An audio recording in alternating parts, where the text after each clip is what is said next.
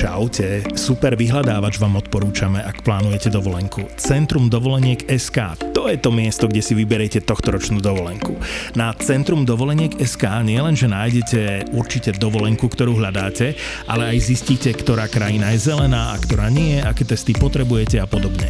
A nemusíte to vybavovať len online. Pokojne zbehnite do pobočiek v Prešove, Púchove, Žiline a v Trnave a užívajte si leto z Centrum Dovoleniek.sk. A aj túto epizódu podcastu Marakua vám prináša dovolenkový vyhľadávač Centrum Dovoleniek.sk.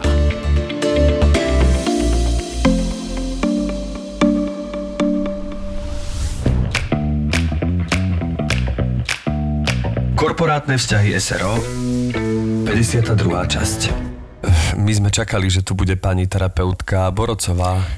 Dostali sme aj domáce úlohy. Pani Borocová je na dovolenke a poverila ma jej zastupovaním. O vašich domácich úlohách viem. Ja neviem, jej sme všetko vysvetlili, teraz to máme robiť odznova? A netreba nič vysvetľovať, serte na to. Môžete pokračovať tam, kde ste skončili. Mám z toho divný pocit. No. A pozrite sa, ja vás nútiť nemôžem. Pani Borocová príde o 2 týždne naspäť. O 2 týždne? Zdá sa vám to veľa? To už sa môžeme rozísť. Ty sa chceš rozísť? No ja sa nechcem rozísť, ale čo ak sa ty rozídeš so mnou? Preto žiarlite, Miloš. Máte pocit, že nie ste pre Luciu dosť dobrý? A za domácu úlohu som si pripravil iné vysvetlenie, ale v podstate máte pravdu. Moja rada je, že je to zlý uhol pohľadu. Tým vlastne pokladáte Luciu za vypočítavú. Ako by mala byť s vami len do momentu, kým nestretne niekoho lepšieho. A verte mi, vždy je niekto lepší. Takže sa na to vyserte. A vysrať sa... No ale to sa nedá len tak prestať žiarliť? No prečo by sa nedalo? No, lebo... No kým na to prídete, opýtam sa Lucii, ako zodpovedala svoju domácu úlohu. Prečo je často ironická? Myslím, že to je moja sebeobrana. Nechcem dať najavo, že som zraniteľná. Prečo? Bojím sa, aby si to nevyužil. Ako by som to mal využiť? Zlato, viem, ako sa správajú chlapí, keď sú si ženou istý. No, tak mi to povedz, lebo ja som si žiadnou ženou istý nikdy nebol. Aha. Prepáčte, môžem sa vás opýtať, prečo ste vyhľadali terapeuta? No, tak mali sme medzi sebou napätíčko, nevedeli sme sa na ničom dohodnúť. Mali sme taký pocit, že sa míňame. Ale očividne sa ľúbite, takže by ste mali vyhľadať skôr niekoho, kto vás oddá. No, určite mne sa biela nehodí. Pozor na iróniu, Lucia. No, Ja by som za to aj bol, aby sme sa zobrali. To má akože žiadaš o ruku? Hej, vezmeš si ma? Teda, sorry, že takto. Nie, tak to je to najlepšie. Ja, vieš, vždy som sa bála, že to bude príliš sladké. Toto je tak akurát. A žiadaš ma o ruku? Áno. Tak na dnes skončíme a bude to 50 €. Poznáte tie malinké keksíky, čo sa dávajú ku káve? Mňam. A teraz je z tých keksíkov zmrzlina a je brutálna. Normálne keksíková zmrzlina? Pozor. Keksíková zmrzlina navyše s príchuťou slaného karamelu alebo belgickej čokolády. Mňam. Toto leto si idem zmrzlinu Lotus. Výnimočnú zmrzlinu v krásnom červenom balení. Lotus hovoríš? Lotus, to je moja zmrzka na toto leto.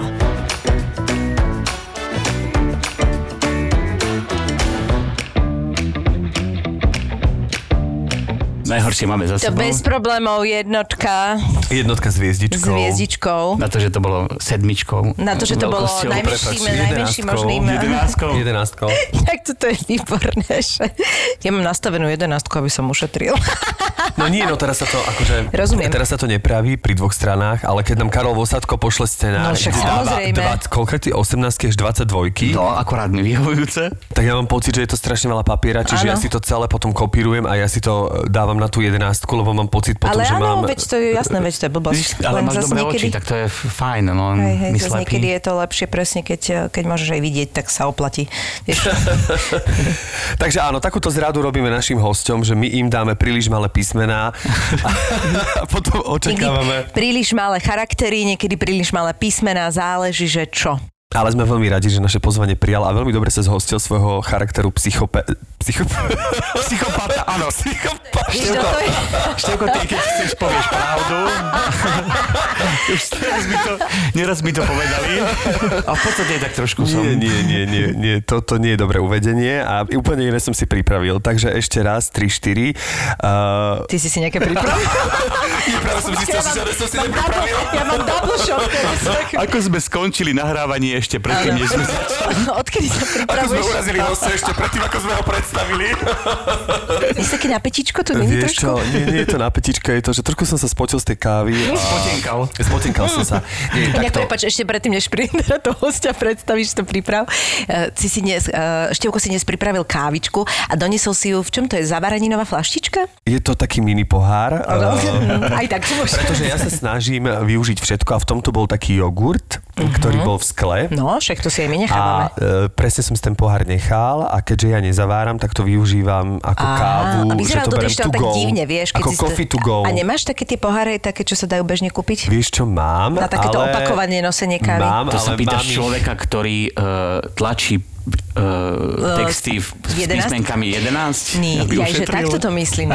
Takto nie je to len šetrenie, je to, pozor, toto je otázka prírody, toto je ekoprístup. Toto ale veď aj to tlačenie malými písmenkami je otázka prírody. Presne tak.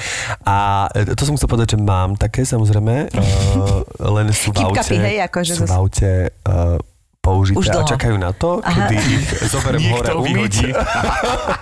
Á, dobre, tak to je. Nemyslím ti papírové, ale také tie jednorazové, ktoré sú s tou zaskutou kávou, asi 4, priznám sa, bez mučenia a preto chodím so zavaraninovým pohárom. Takže... Ale je zase pravda, že zaschnutá káva je rozhodne lepšie ako čokoľvek iné zaschnuté. To akože dokážem... Bože, do akej témy sme to zavrali. Som tu sa chcel si smýla. To dokážem zniesť teraz. Pardon, Míša bola týždeň v Rakúsku na dovolenke, takže... Čo, Míša? Rôzne zaschnuté to ešte kamoška teraz nevie náhodou, že či Julka Horvatová to nemala niekde na sociálnej sieti. Po 2 týždňoch vytiahla 10-tový box cére z aktovky. Inak to sa viete, koľkým ľuďom stáva? No to už ja som si myslela, že tam je malé kuriatko. To ešte ono to vyzeralo, že to je ochopené, ale to asi bola len taká podrastená pleseň už. Takže už to vyzerá, keby to malo. Je to pekne vyzerá. Že to pekne vyzerá. To je čistý penicilín, vidíš to? Tak ja som rád, že naše pozvanie prijal môj kolega z Lakomiky, herec, dá sa povedať aj spevák, nie? Však to, od komu sa dostaneme. Tak minimálne máš ako tie... Nahrávač CD-čiek. Herec a nahrávač CD-čiek. Marcel Nemec. Vítaj a sme veľmi radi, že si tu. Ahojte, tak potešenie na mojej strane. Naozaj, keď mi to Števko povedal, tak pre mňa je to česť tu byť, tak sa teším. Ježiš, ty si zlatý. A Marcelko inak sa pripravil na rozdiel od teba, doniesol nám darčeky. Áno, dostali sme každý kamienok. Áno. Tak sa veľmi tešíme pre šťastie. A ty som si vybrala ten zelený, vieš? To neviem, ale vidíš, to je ďalšie, keď budeš vlastne si to hľadať na internete, tak budeš znova na mňa myslieť, takže to je tak o toto ti šlo, že neprezradíš hneď, ale že neviem. Budeme mať dôvod sa ešte prepojiť. Pre šťastie. Ako sa máš, nám povedz teraz? Mám sa veľmi dobre. Je mi fajn. Presťahoval som sa do Bratislavy po dlhšom čase. A kde si ty býval predtým?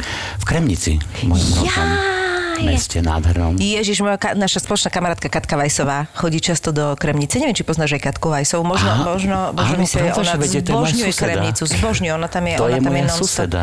No vidíš to? No. To je halus. Takže Kremnica je samozrejme nádherná, ale mal som pocit, že už potrebujem akoby sa vrátiť do víru diania, alebo jak by som to nazval.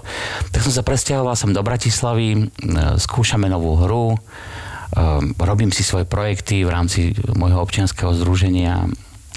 A užívam si život. No a hlavne som schudol, čiže... To som si všimla. Teším sa z toho, že môžem prísť do obchodu a môžem si vybrať akúkoľvek vec, ktorá sa mi páči, lebo to predtým nebolo. To predtým bolo, že je toto je krásne. Aha, moja veľkosť XXXL nie je, takže...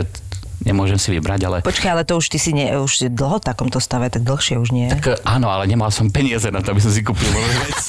Rozumiem. Takže teraz som v štádiu, že naozaj idem do obchodu, keď nemíňam veľa, ale keď prídem do obchodu, tak nájdem vec, ktorá sa mi páči a môžem si ju kúpiť. A majú konfekčnú veľkosť. Takže to je fantastické. A aj to dobre vyzerá. Akože. A koľko si schudol? 35. To je brutálne. Všetci naši hostia, ty poslední... Inak my už máme neviem koľký podcast o tom, že vlastne zistia som, že sa prioritne venujeme váhe. Vážne? Ja to si priťahujem, ale všetci hostia chudnú. Že vlastne zistí, že koľko ľudí sa tým naozaj zaberá v svojich životoch. Môžeme zavolať potom niekoho, kto pribral? Môžeme. Dobre. Ja si myslím, že to je práve o tom celku, že ja som mal prednedávno 50 rokov a mne sa to tak nejak v hlave popřehazovalo, alebo jak by som to nazval. Usporiadali sa mi myšlienky, nejak som sa tak akoby upokojil z takého toho mladického rozcválania. Takže v 50-ke skončil mladické rozcválanie. Práve som chcela povedať, že ešte 49 som cválal. Áno, v 49-ke si ešte vo veľkom mladický cválal a v 50-ke si to... som to vzdal. Nie, naopak, nabral som novú energiu, novú silu a mám pocit, že teraz sa lepšie cítim. Nie, mám pocit, lepšie sa cítim. A to telo si zaslúži, akoby, aby sa človek o neho staral. Ja si myslím, lebo... Takže to bol taký ako motivácia, hej? Áno, v hlave sa to nejak cink a už to išlo. No a akým, teda už musím sa na to opýtať, samozrejme, že akým spôsobom, lebo však mali sme tu Jara Beckera, ktorý je podľa jeho slov nie militantný, ale vegán. Uh-huh. Ty si akým spôsobom vlastne zapracoval na tej váhe? Okrem teda nastavenie v hlave, ale tak určite to nebolo len tým. Ale to je to najdôležitejšie, pretože keď sa ti to prepne v hlave, tak potom sa aj vesmír spojí, keď niečo chceš, aby ti pomohol. Uh-huh. A potom sa už len diali veci, takže ja som si začal o tom pozerať nejaké informácie cez internet, začal som si to nejak akoby študovať tieto veci, že ako je to vlastne s príjmaním energie, s výdajom energie. Základné pravidlo je, že nemôžeš prijať viac energie, ano, ako vydáš. To si pamätám, že som sa raz rozprávala s nejakým kamarátom o tomto, že vlastne akože váha jedno z druhého, že ja nechápem, čo ľudia riešia. Že však tam musíš len proste vydať viac, no, ako príjmeš. Vieš, a ja, že áno, no také by to bolo také easy, tak sme všetci, akože je to o tom, samozrejme, ale... to musí byť v rovnováhe nejak. Ja som tiež pozeral, prepáč, že ti skáčem do reči, v televízii bol taký päťbojár, alebo existuje také, nie? A on rozprával, že ja nechápem, že všetci riešia tú stravu, že 6 hodín denne trénujem, 6 dní v týždni a fakt môžem si ísť hocičo. Áno, verím sa Logis. Ja. Takže, no a potom som si začal kupovať vlastne veci, začal som sa viac venovať tým štítkom, ktoré sú na tých potravinách a zisťovať si, koľko to má čoho a tak ďalej. A naučil som sa akoby nový sortiment vecí si kupovať, čiže kupujem si zdravšie veci, kvalitnejšie veci. A aj som si začal tak variť. Používam viac zeleniny v mojom jedálnom lístku. Ešte podľa mňa toto veľmi veľa robí, keď si človek začne sám variť. Ja som až v podstate prednedávnom zistil, že tie zeleniny majú rôznu chuť. Každá je úplne iná. A že keď tam nenakýdaš veľa vegety alebo nejaké takéto kakačky... Ani nehovor o tom, že vegetu si používal. No, tak svojho času, ale to už bolo dávno. Takže každá tá zelenina má svoju vlastnú chuť a kombinácie tých chutí vytvárajú ďalšie chute a že to je fantastické. Čiže zeleninu naozaj, že v akýchkoľvek stavoch. To u nás, keď poviem, keby sa náhodou padlo slovo vegeta, tak to je apaga satanás. U nás je to zakázané. Akože to je pri kuchárov, to je...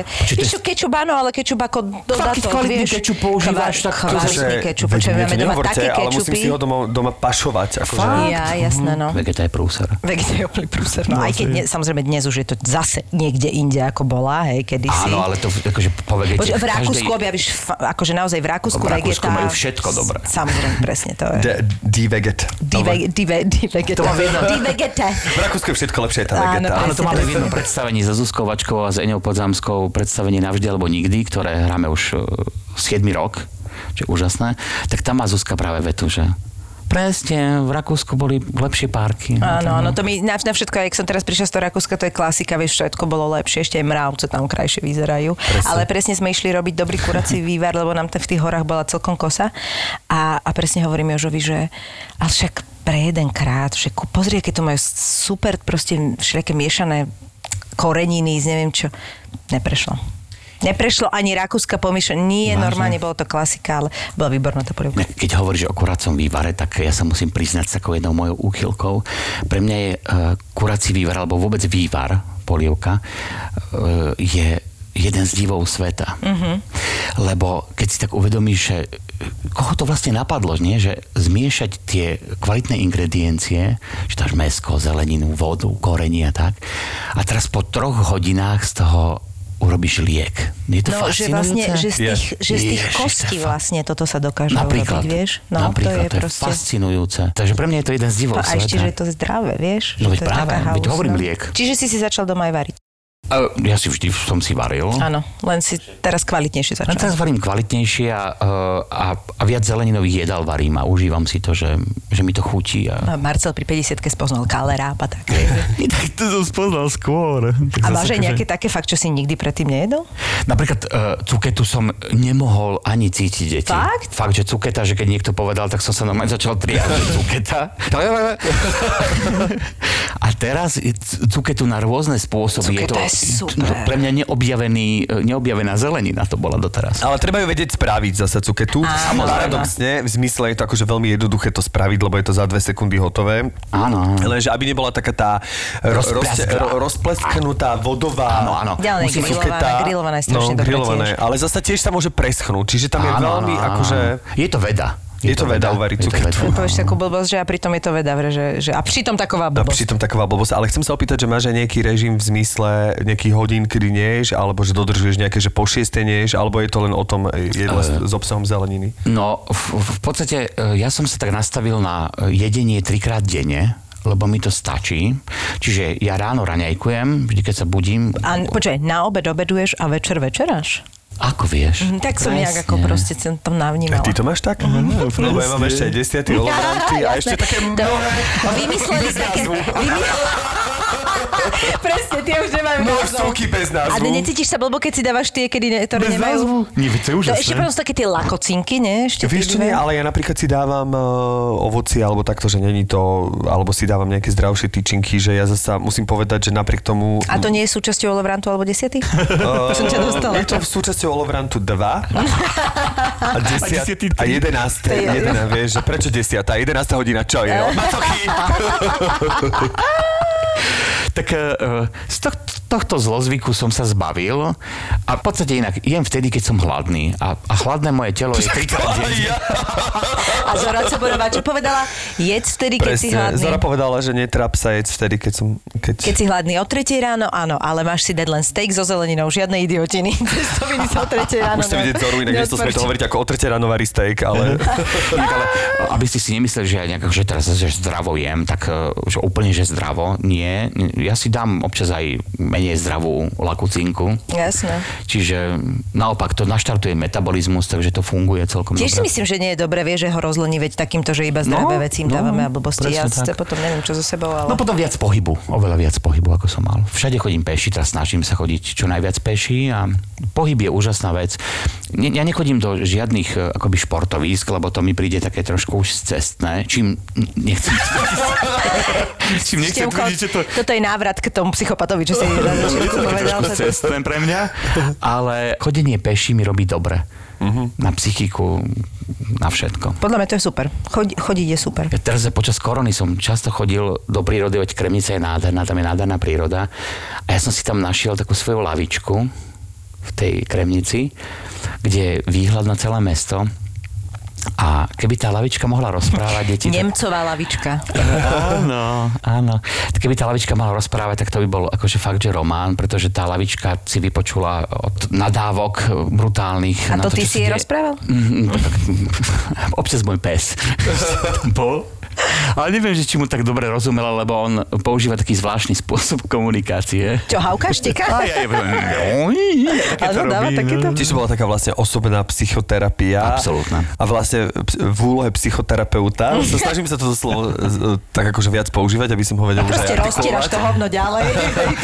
Bola vlastne lavička. Áno. Akože si uľavil na duši tým, že si tej lavičke ako keby normálne nahlas porozprával to, čo ťa v tom momentálnom stave ako keby žralo. Tak. A nielen žralo, ale aj keď ma niečo potešilo, aj keď mi urobilo niečo dobré, prosto som sa s ňou rozprával, dokonca som mal pocit, že sa s ňou radím. Tak to už asi je uchylné, nie? Lavičky to nie. Lavičky majú niečo do seba inak. Teraz si to tak uvedome, že v koľkých filmoch je také, že niekto má svoju lavičku. Koľko naozaj známych osobností malo niekde svoju lavičku. Ja napríklad mám tiež tam, kde bývame, tak tam je taký, no je to podľa mňa akože umelo vytvorený kopček, ale je to tam také, akože snažili sa to zalesniť, je to tam príjemné. A keď ešte mali nechce ísť domov úplne, tak ideme, že ideme na kopček a tam je taká lavička, na ktorú ja si láhnem, on si tam pobehuje a ja milujem tú lavičku. No, a že vlastne teraz, keď to hovoríš, že naozaj je to veľmi zvláštne, že? Čo, lebo totiž to ja si myslím, že tie lavičky... Sorry, Heňa dajú... Bičkovicová stolička toto proste nemá nikdy. Áno, lebo na tej lavičke sedávajú ľudia a... A tá lavička príjma asi tú energiu z tých ľudí, nie? Z každého to jedno človeka, čiže to ona musí mať nejaké svoje... A tam súvisí to s drevom, podľa mňa hrozne, samozrejme, tak akože oceľovú lavičku iba vôbec neopútala. Nie je to tak, že lavičky majú niečo do seba? Neviem, ja nad tým rozmýšľam, ako to hovoríte, a ja musím povedať, že nemám svoju lavičku, ale mám také tendencie, že keď niekde som, napríklad chodím na taký kopec sem tam nad Vinohrady, ako keby v Krasňanoch, a tam je taká pekná lavička s takým výhľadom, ale úplne som si ju neochočil. Že vždy tak poviem, že asi bude to moja lavička, ale potom tam vidím aj iných ľudí a potom si hovorím, že podvádzam. A mne toto vôbec nevadí, akože neni o to, že svoja, alebo napríklad keď som chodila do Horského parku, že tam raz za čas sú také lavičky a oni, jak je to tam schované medzi tými stromami, pritom si v mestskom parku, a ja som si tam vždy sadla a hovorím si, bože, tu je super.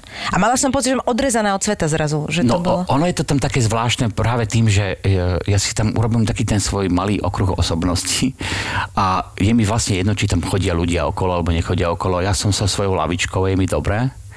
A keď som sa presťahoval sem, tak začala mi chýbať. Počúvaj, stále je v tej Kremnici tá lavička? Áno, v Kremnici stále je. Nezobral si ju, hej? Nie, až taký cyber nie som, nepreniesol som ju, ale našiel som si svoju, aj tu v Bratislave, na Kolibe a je mi tam dobre. A jak si prežíval tú koronu? Boli to také sinusoidy, že chvíľu to bolo fakt, že v pohode, chvíľu to bolo fakt, že v nepohode. A bol si celý čas v tej Kremnici? Celý čas som bol v Kremnici, čiže mal som tam prírodu, mám tam rodinu, mám tam maminu, brácha, netierku úžasnú. A nelenil som, ja som popri tom pracoval, my sme napríklad nahrali s Kopytovcami klip po 25 rokoch na pesničku Dojsť. Takže každý sám doma. Jasné. Absolútna halus. Ľuďom sa to veľmi páčilo. Nahral som Malého princa pre knižnicu v Kremnici a ilustrovala to moja netierka. Jej. No. Tak to je tak super. A koľko má rokov? 12. Tak to už je ako, že tá ilustrácia trošku má nejakú hlavu a petu, že? Áno, nádherne kreslí moja netierka. Fakt, že nádherne kreslí. Má úžasný zmysel pre a cít pre farby a pre kompozíciu. Fakt, akože také halúze robí. A dá sa to niekde nájsť? Ja občas zdieľam na svojom Facebooku nejaké jej práce, ktoré akože ona len takže by the way. A keď to vidím, tak sa idem z toho pokakať. Fakt, že krásne. Super. Nahral som pre detičky také žbuvy rozprávky od Daniela Heviera. Som mu napísal, že pán Hevier, mne sa to tak páči, môžem to nahrať? On že jasné, tak sa teším z toho. No a kopec iných vecí, tak napríklad robím takú akciu pre deti. Podarilo som mi to aj v Lani urobiť, tú akciu, a k tomu sa možno dostaneme neskôr. No to sa chcem ešte spýtať, ale ešte predtým sa vrátim k tým Kopytovcom, lebo musím povedať, že to som ti hovoril aj predvčerom na predstavení, že pre mňa naozaj tí Kopytovci boli súčasť môjho nejakého detstva alebo nejakého teenage veku, že si to tak veľmi výrazne pamätám. Nogu skrúcaného apropo TV, že vlastne to bolo ako veľká súčasť ako keby tej televíznej zábavy a bolo jej aj ako mám pocit, neviem prečo viac. Ale možno si to len ja tak predstavím, lebo popri tom stále bol aj Lasica Satinský ešte veľmi aktívny. Myslím si, že v tých rokoch, kedy ja som vyrastal, že mám pocit, že bolo toho tak akože viac. Že teraz naozaj mám pocit, že už taký výber ako keby nie je. Že skôr sa to presunulo možno na sociálne siete a tak ďalej, ale že tej televízie až toľko, čo nie je výčitka, je to proste... Lebo kvalitný humor sa ťažko robí a podľa mňa ľudia sa tak trošku vzdávajú, vieš, že takto... Áno, ale práve ja by som to vždy nedelil na ten kvalitný a nekvalitný humor, že to je to, čo mňa vždy pokladá ako keby na kolená, lebo ja by som to delil, že buď ma niečo rozosmeje, alebo nerozosmeje. Druhá vec je, že mňa veľa, ja mám veľmi posunuté tie hranice, že ja považujem možno za kvalitný humor aj to, čo by niekto nepovažoval, lebo ja sa z chuti zasmejem. Však to, určite áno, lebo však my si, keď si posielame videá, že sa dokážeme zasmieť aj na veľmi akože sofistikované veci a zároveň aj na chujovinke, že dôležité je sa rozosmieť, lebo smiech je pozitívna emócia. Ale máš pravdu, bolo toho podľa mňa mnoho viac. Bolo toho viac. Minimálne na tých televíznych obrazovkách. Ja neviem, že či to bolo tým, že toho mať pocit, že toho bolo viac, ale možno, že tým, že teraz je viac televízií a že je to akoby rozloženejšie a že to nie je koncentrované len na tú jednu STV, lebo však vtedy nebolo nič viac. Áno. Ešte áno, ale keď si zoberieš, že nechcem ako tu teraz, ale že koľko je momentálne ako keby humoristických programov. V podstate však povedz. V podstate nula. Nič, lebo no, také, že sa venuje vyslovene iba humoru, nie. Nie je žiadny. Všade sa snažia dostať humor, ale... ktorý sa zrušil pred 3 rokmi, ktorý ako keby nie je. Sveťo s Renom sa niečo snažili robiť, to tiež nie je. Kto je? Ale každopádne chcem sa opýtať, že aké to bolo obdobie, lebo však vy ste boli mega hviezdy, vy ste boli normálne take that slovenské. Ďakujem. Čo zaujímavé prirovnanie. Začínam sa červenať. Myslím akože Slávou. Tak Slávou. No. Áno, Slávou, no. Tak asi sme boli slávni. My sme boli na audiencii u 2 prezidentov Ja som sa stretol so Svätým Otcom vďaka Kopytovcom. Fakt? A s ktorým priamo s Janom Pavlom II? Áno. Aj teraz príde, vieš o tom, teda nie je Jan Pavol II, ale Svätý Otec. Čo by sme urobili, aby sa tam dostal? A sú Kopytovci po 25 rokoch? Či sa to nejak... Dojď. Či sa to nejak neprepojí? To neviem, ale naozaj my sme si to užívali, boli sme veľmi slávni, ale vieš, čo je paradoxné, že neužil som si tú slávu v tom zmysle, že v takej tej pohode, ja som stále mal pocit, že my nejako podvádzame. Neviem prečo. Rozumiem.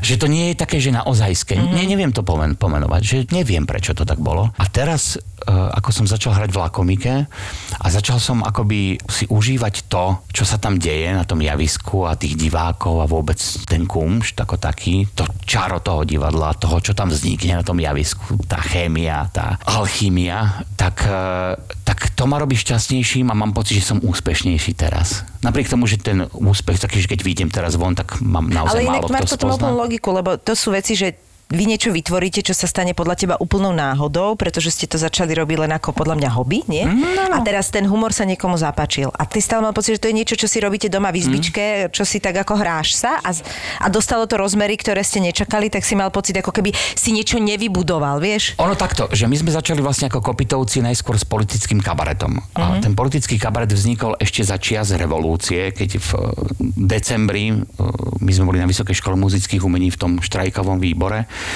A už sme si skúšali, že to je ono, utvorte koridor a podobné veci. Parodovali sme Kňažka. Išla náhodou okolo Zuzka Mistríková, ktorá, vy ste blázni, vás ľudia zlinčujú, to nerobte teraz. Mm-hmm. A my, že ale čo, Zuzka, čo nám ty rozprávaš? A vlastne premiéru sme mali v decembri v roku 89 priamo na Vysokej škole muzických umení v Kaplnke. Poznáte to asi? No jasne.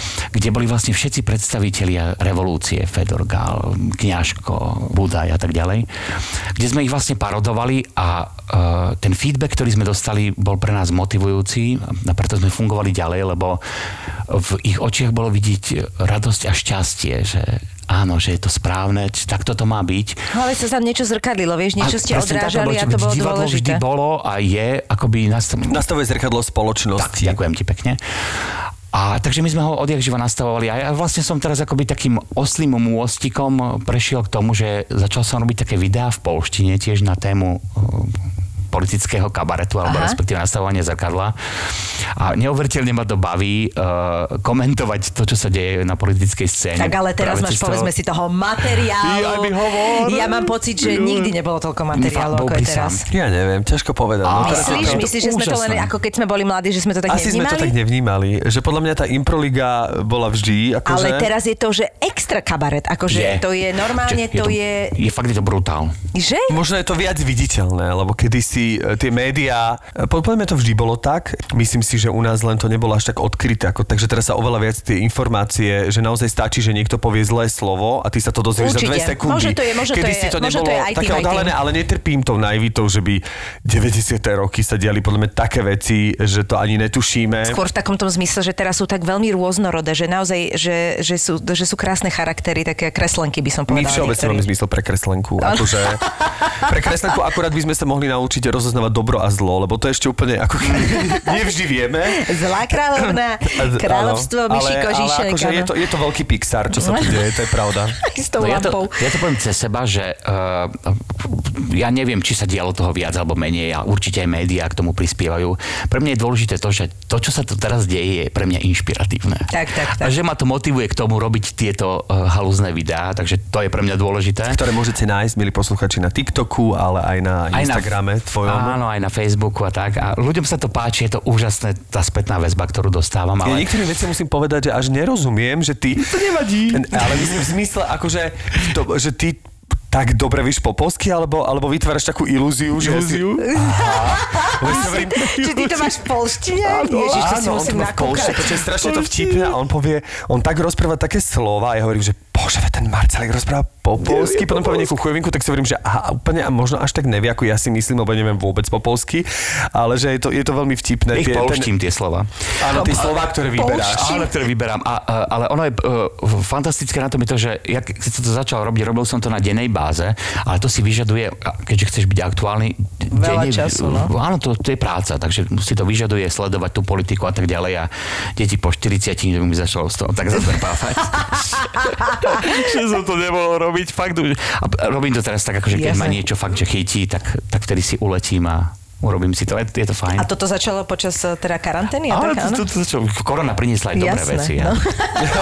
Ja teraz nehovorím o sebe, ale no, naozaj kopec krásnych vecí sa dialo aj počas korony. Ale presne, rozumiem, bolo to veľa. Ja som tiež robil takú postavičku také včely.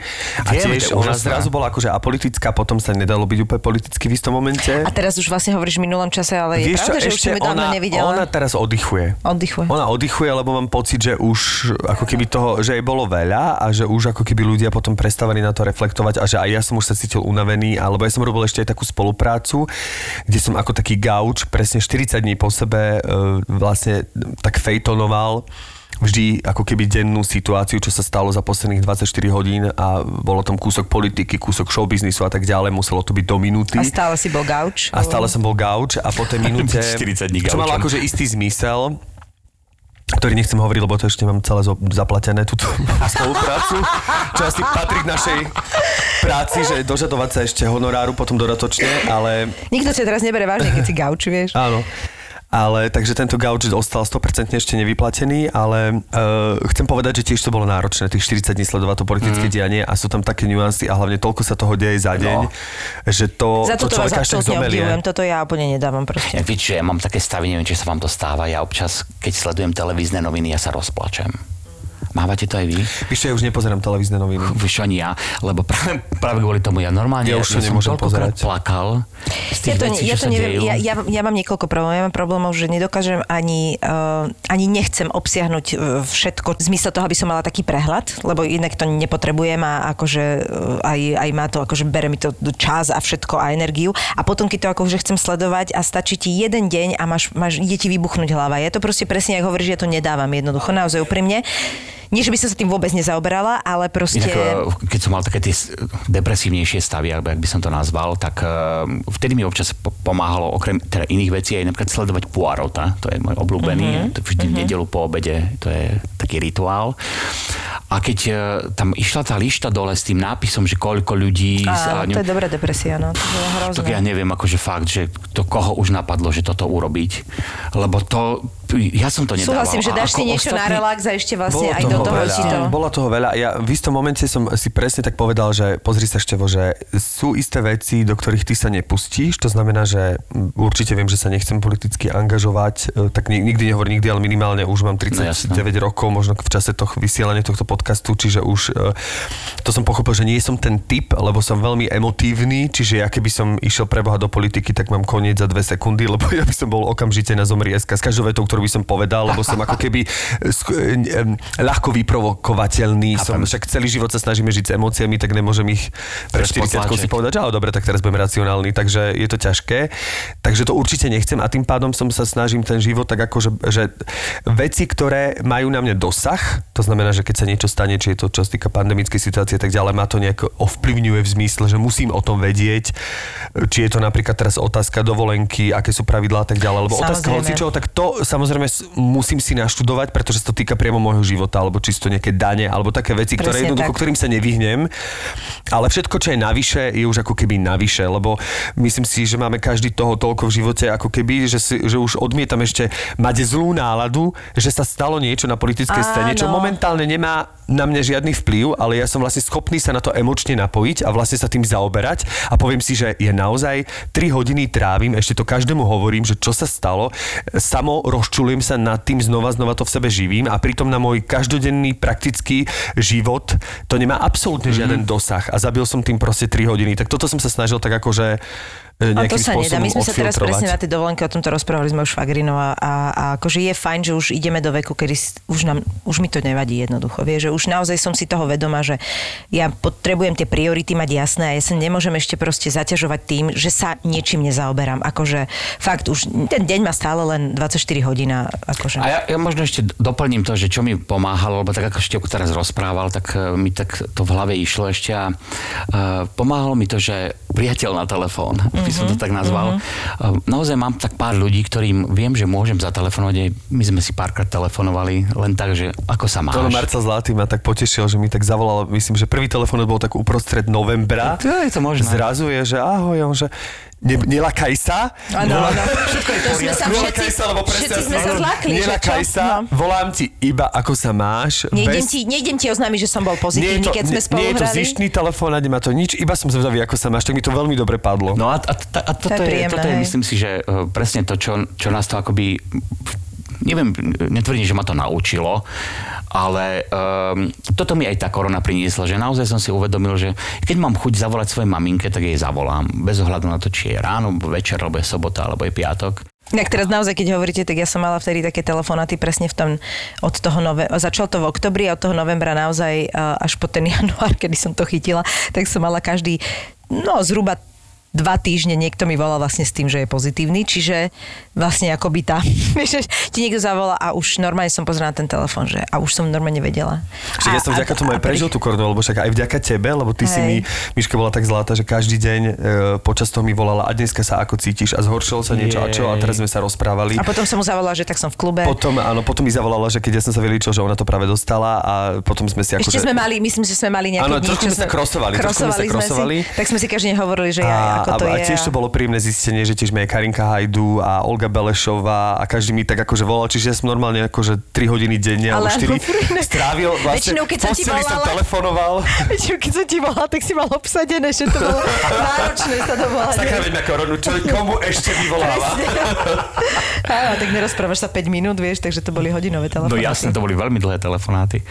A je to fakt je to dobré, keď si človek zoberie ten telefón svoj a listuješ si a vlastne nemusíš dlho listovať, stačí len pár a už vieš, že môžeš tomu zavolať a že to bude vždy príjemné a že nás to niekam posunie, to je fantastické. Tak na začiatku tak ľudia pookriali strašne, som mala pocit, vieš, že začali byť také, že presne jak to bolo, že sme sa tak ako dali dokopy ako spoločnosť, sme sa tak pocítili. Áno, všetci sme v tom našli to dobré, delfíny boli v Dunaji a kváškovali sme. Šli sme si tetovať, áno, samé krásne veci na ruky. Ale teraz už, je teraz, to také... Teraz už, keď sa povie tretia vlna, tak podľa mňa každý má nejaký druh tiku. Presne. Že tretia vlna nie je úplne ako keby do spoločnosti vhodné. Vieme, kde sa bude dariť vášmu biznisu. Vieme, kde sa stavia, kto hľadá prenájom, kto prenajíma priestory. Poznáme hodnotu nehnuteľností, kde ceny rastú, alebo kde sa neoplatí investovať. AZ Property. Profesionálny tím našej realitnej kancelárie stojí pri vás pri kúpe, predaji alebo prenájme. Vieme, ako sa robia reality. Spoľahnite sa. azproperty.sk.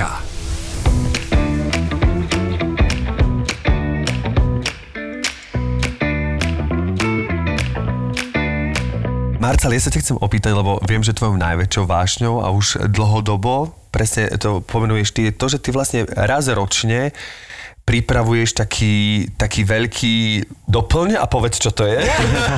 Takže veľký. Raz ročne pripravuješ taký veľký. A teraz už doplň, Marcel. Musím povedať, že som majster na úvodníky. Pokiaľ niekto potrebuje som absolútny. Od predstavenia ťa až po... Ja sa venujem zážitkovému vzdelávaniu detí. Fakt? Už viac ako 10 rokov. Mhm. A ono to vlastne vzniklo tak, že moje druhé ja, okrem divadla, čo je moja vášeň, tak ja rád aj organizujem veci. Mňa to baví a chutí mi to. Ja som bol poradca podpredsedu vlády v oblasti PR Ivana Mikloša. Ja som pracoval vo futbalovom klube Sparta Praha. Bol som riaditeľ pro obchod a marketing. Mal som svojho šoféra. Neblbni ako.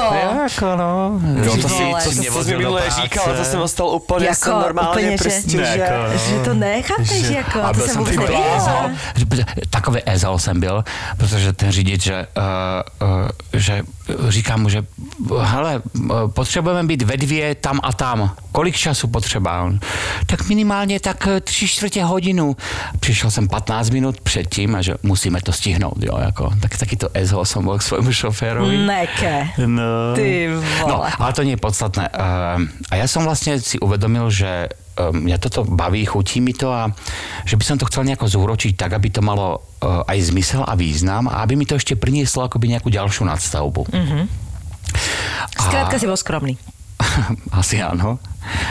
A začal som vlastne s myšlienkou zážitkového vzdelávania detí, robil som rôzne kurzy, tábory a tak ďalej. A celé to vlastne akoby som zastrašil takou jednou akciou, ktorú robím pravidelne každý rok v Sad Janka Kráľa. Vlastne je to taká rodinná akcia, kde sa snažím ukázať tým rodinám a tým rodičom, že sa dá stráviť voľný čas aj aktívne.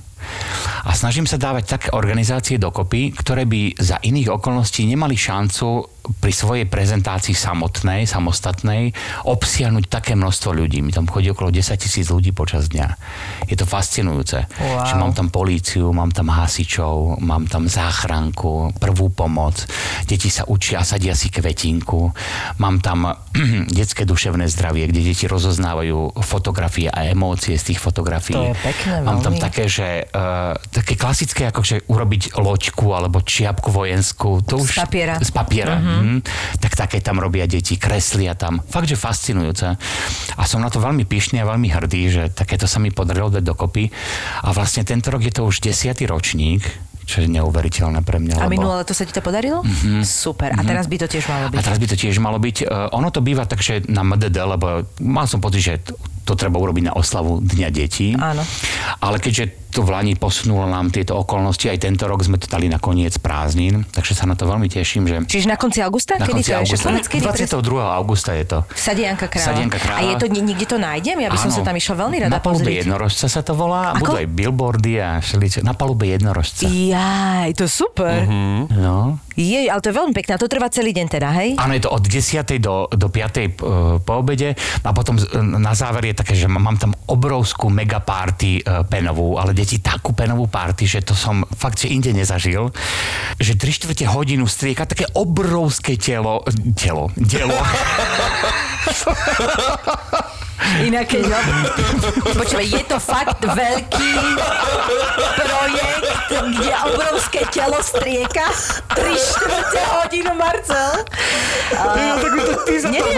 Neviem, že či Matúša vynechám doma tento rok a pôjdem na tento ročník sama. Aj sa červená, nie? Čiže nie, dielo, hej? Dielo je to. Obrovské dielo. Striek 3/4 hodinu tu penu. Stále ma to baví. Na tom námestí, vzadu za tým Alparkom je tam asi 0,5 až 3/4 metra tej peny. Je to fantastické sa tňou brodiť a tak. No. A napríklad, viete, čo sa môžem teda pochváliť, vystupuje mi tam čestná stráž ozbrojených síl Slovenskej republiky, ktorí nechodia na žiadne takéto akoby, že privátne akcie. A oni tam pravidelne chodia každý rok so svojím show programom a to stojí fakt, že za to. Prídu s tými puškami a robia fakt, že na hudbu také veci. Počúva, to je fantastické. A to, jak dlho toto organizuješ? Koľko ti to trvá? No, začínam vždy v januári. Wow. Lebo takto si vyžaduje naozaj dosť veľa úsilia a tak. Robím to sám. A chutí mi to, lebo mám to už tak akoby rozpracované, že už viem presne, v ktorej etape mám čo riešiť. No a keď to skončí, tak potom ešte ďalšie 2 týždne, kým... Čiže, ale to je dobrý záhul, akože keď sám si na to... Ja, ale mňa to teší a mňa to baví. Ako to vôbec vzniklo? Že čo bol taký ten prvý... To práve, čo som hovoril, že chcel som robiť niečo, čo má zmysel, čo má význam, čo mi bude chutiť, čo bude ľudí baviť, čo bude aj nejakým spôsobom možno posúvať túto spoločnosť niekam k lepšiemu. A s tými deťmi asi si to, že? Áno, tak si mal takú potrebu, že cez tie deti to tak akože má význam. A že možno ich učiť také veci, čo teraz nie... Lebo kedy si toto bola asi a je stále súčasťou nejakých takýchto tých školských, vieš, projektíkov, ale už asi nie úplne, ale že spojiť to dokopy, aby to nebolo to, že majú pocit, že je to nejaká výučba a výuka. Je to zážitkové vzdelávanie, už to samotné je akoby dosť jasne predznačuje, že o čo ide. Ja napríklad som robím detské tábory a robil som projekt, ktorý tak akoby že náhodne vznikol, že z toho vznikol projekt, ktorý trval 10 rokov. A ja som mal vlastne deti od 6 rokov až po 16 rokov. Stále sa mi opakovali tie isté deti, lebo ja som mal deti zo znevýhodnených rodín a boli tam aj deti práve z bohatých rodín a ono sa to tak akoby podtierali tie rozdiely medzi tými deťmi, lebo u nás nemajú deti telefón napríklad. Neriešime vôbec také veci, akože kto je kde na tej hierarchii. Jasné. Užívame si to spoločne a naozaj som mal tú možnosť vidieť tie deti, ako mi rastú od tých 6 po tých 16 a tú spätnú väzbu, ktorú som dostal od tých rodičov, keď sa to skončilo. Deti, to je zimom riavky z toho. Lebo, to je fakt ale pekné. Lebo to boli rodičia, ktorí mi písali, že dal som im to, čo im nemôže nikdy dať rodič, čo im nikdy nemôže dať škola, že čo im môže dať len človek, ktorý to robí s láskou a radosťou. Ježiš, to je krásne. To je normálne, že to je až dojímavé. Až ma to dojalo teraz. A ako si zostavoval ten program? Aj si sa s niekým radil? Alebo tú skladbu toho všetkého si vlastne vybrainstormoval sám? Robím to intuitívne, vždy niečo pridávam. Tak napríklad tento rok, okrem toho, že tam bude napríklad aj mobilná jednotka odberu krvi a rodičia môžu darovať krv. Neblázni, ale že to sú pekné nápady. Viem, no. To je skvelé. No. Budem tam mať teraz takú tú jednotku z SHMÚ, Slovenský hydrometeorologický ústav. Budú tam mať takú mobilnú jednotku, budú vysvetľovať deťom, že čo sa meria, ako sa meria. Budem tam mať také malé traktoríky a budú deti kosiť trávu. Ježiš, to je bomba. Jediné na tom, čo ma odlákavé, samozrejme, že tam bude veľa ľudí. No ja s týmto mám problém. Vieš čo, ono tým, že je to počas celého dňa. No toto som chcela, že každá tá časť je taká, že ja tam môžem kedykoľvek prísť a tu si postavím z papiera lodičku, tam sa pozriem, ako funguje hydrometeorológia.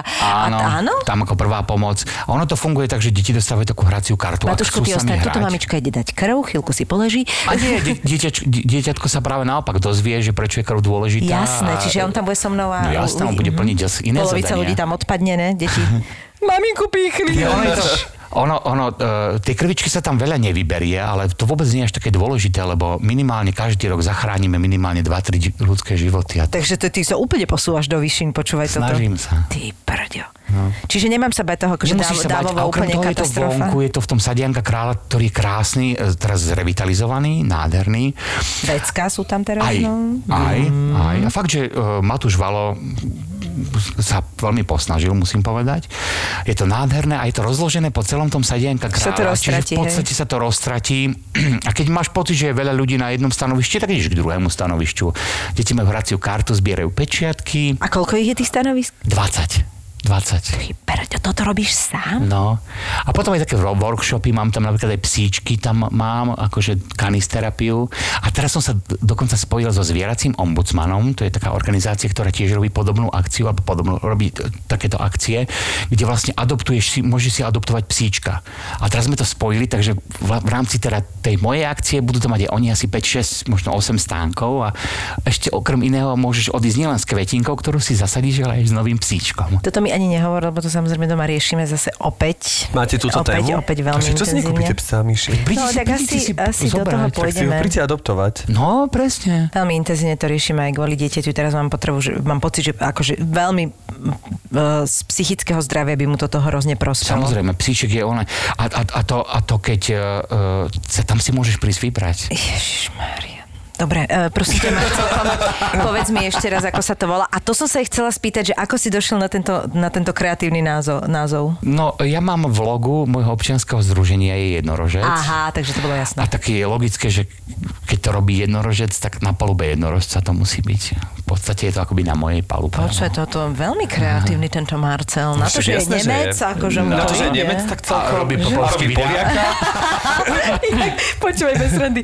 Ja hovorím, že jak mi Števko hovoril, že tak môže, Marcel Nemec môže, že super a neviem, že čo som povedal, hovorím Jožovi a Jožo, že ako budete mať a ja, že Marca Poliaka, lebo z Lamača je náš kamarát, sa volá Marcel Poliak a ja, že a on tak na mňa pozrie, Marcel Poliaka?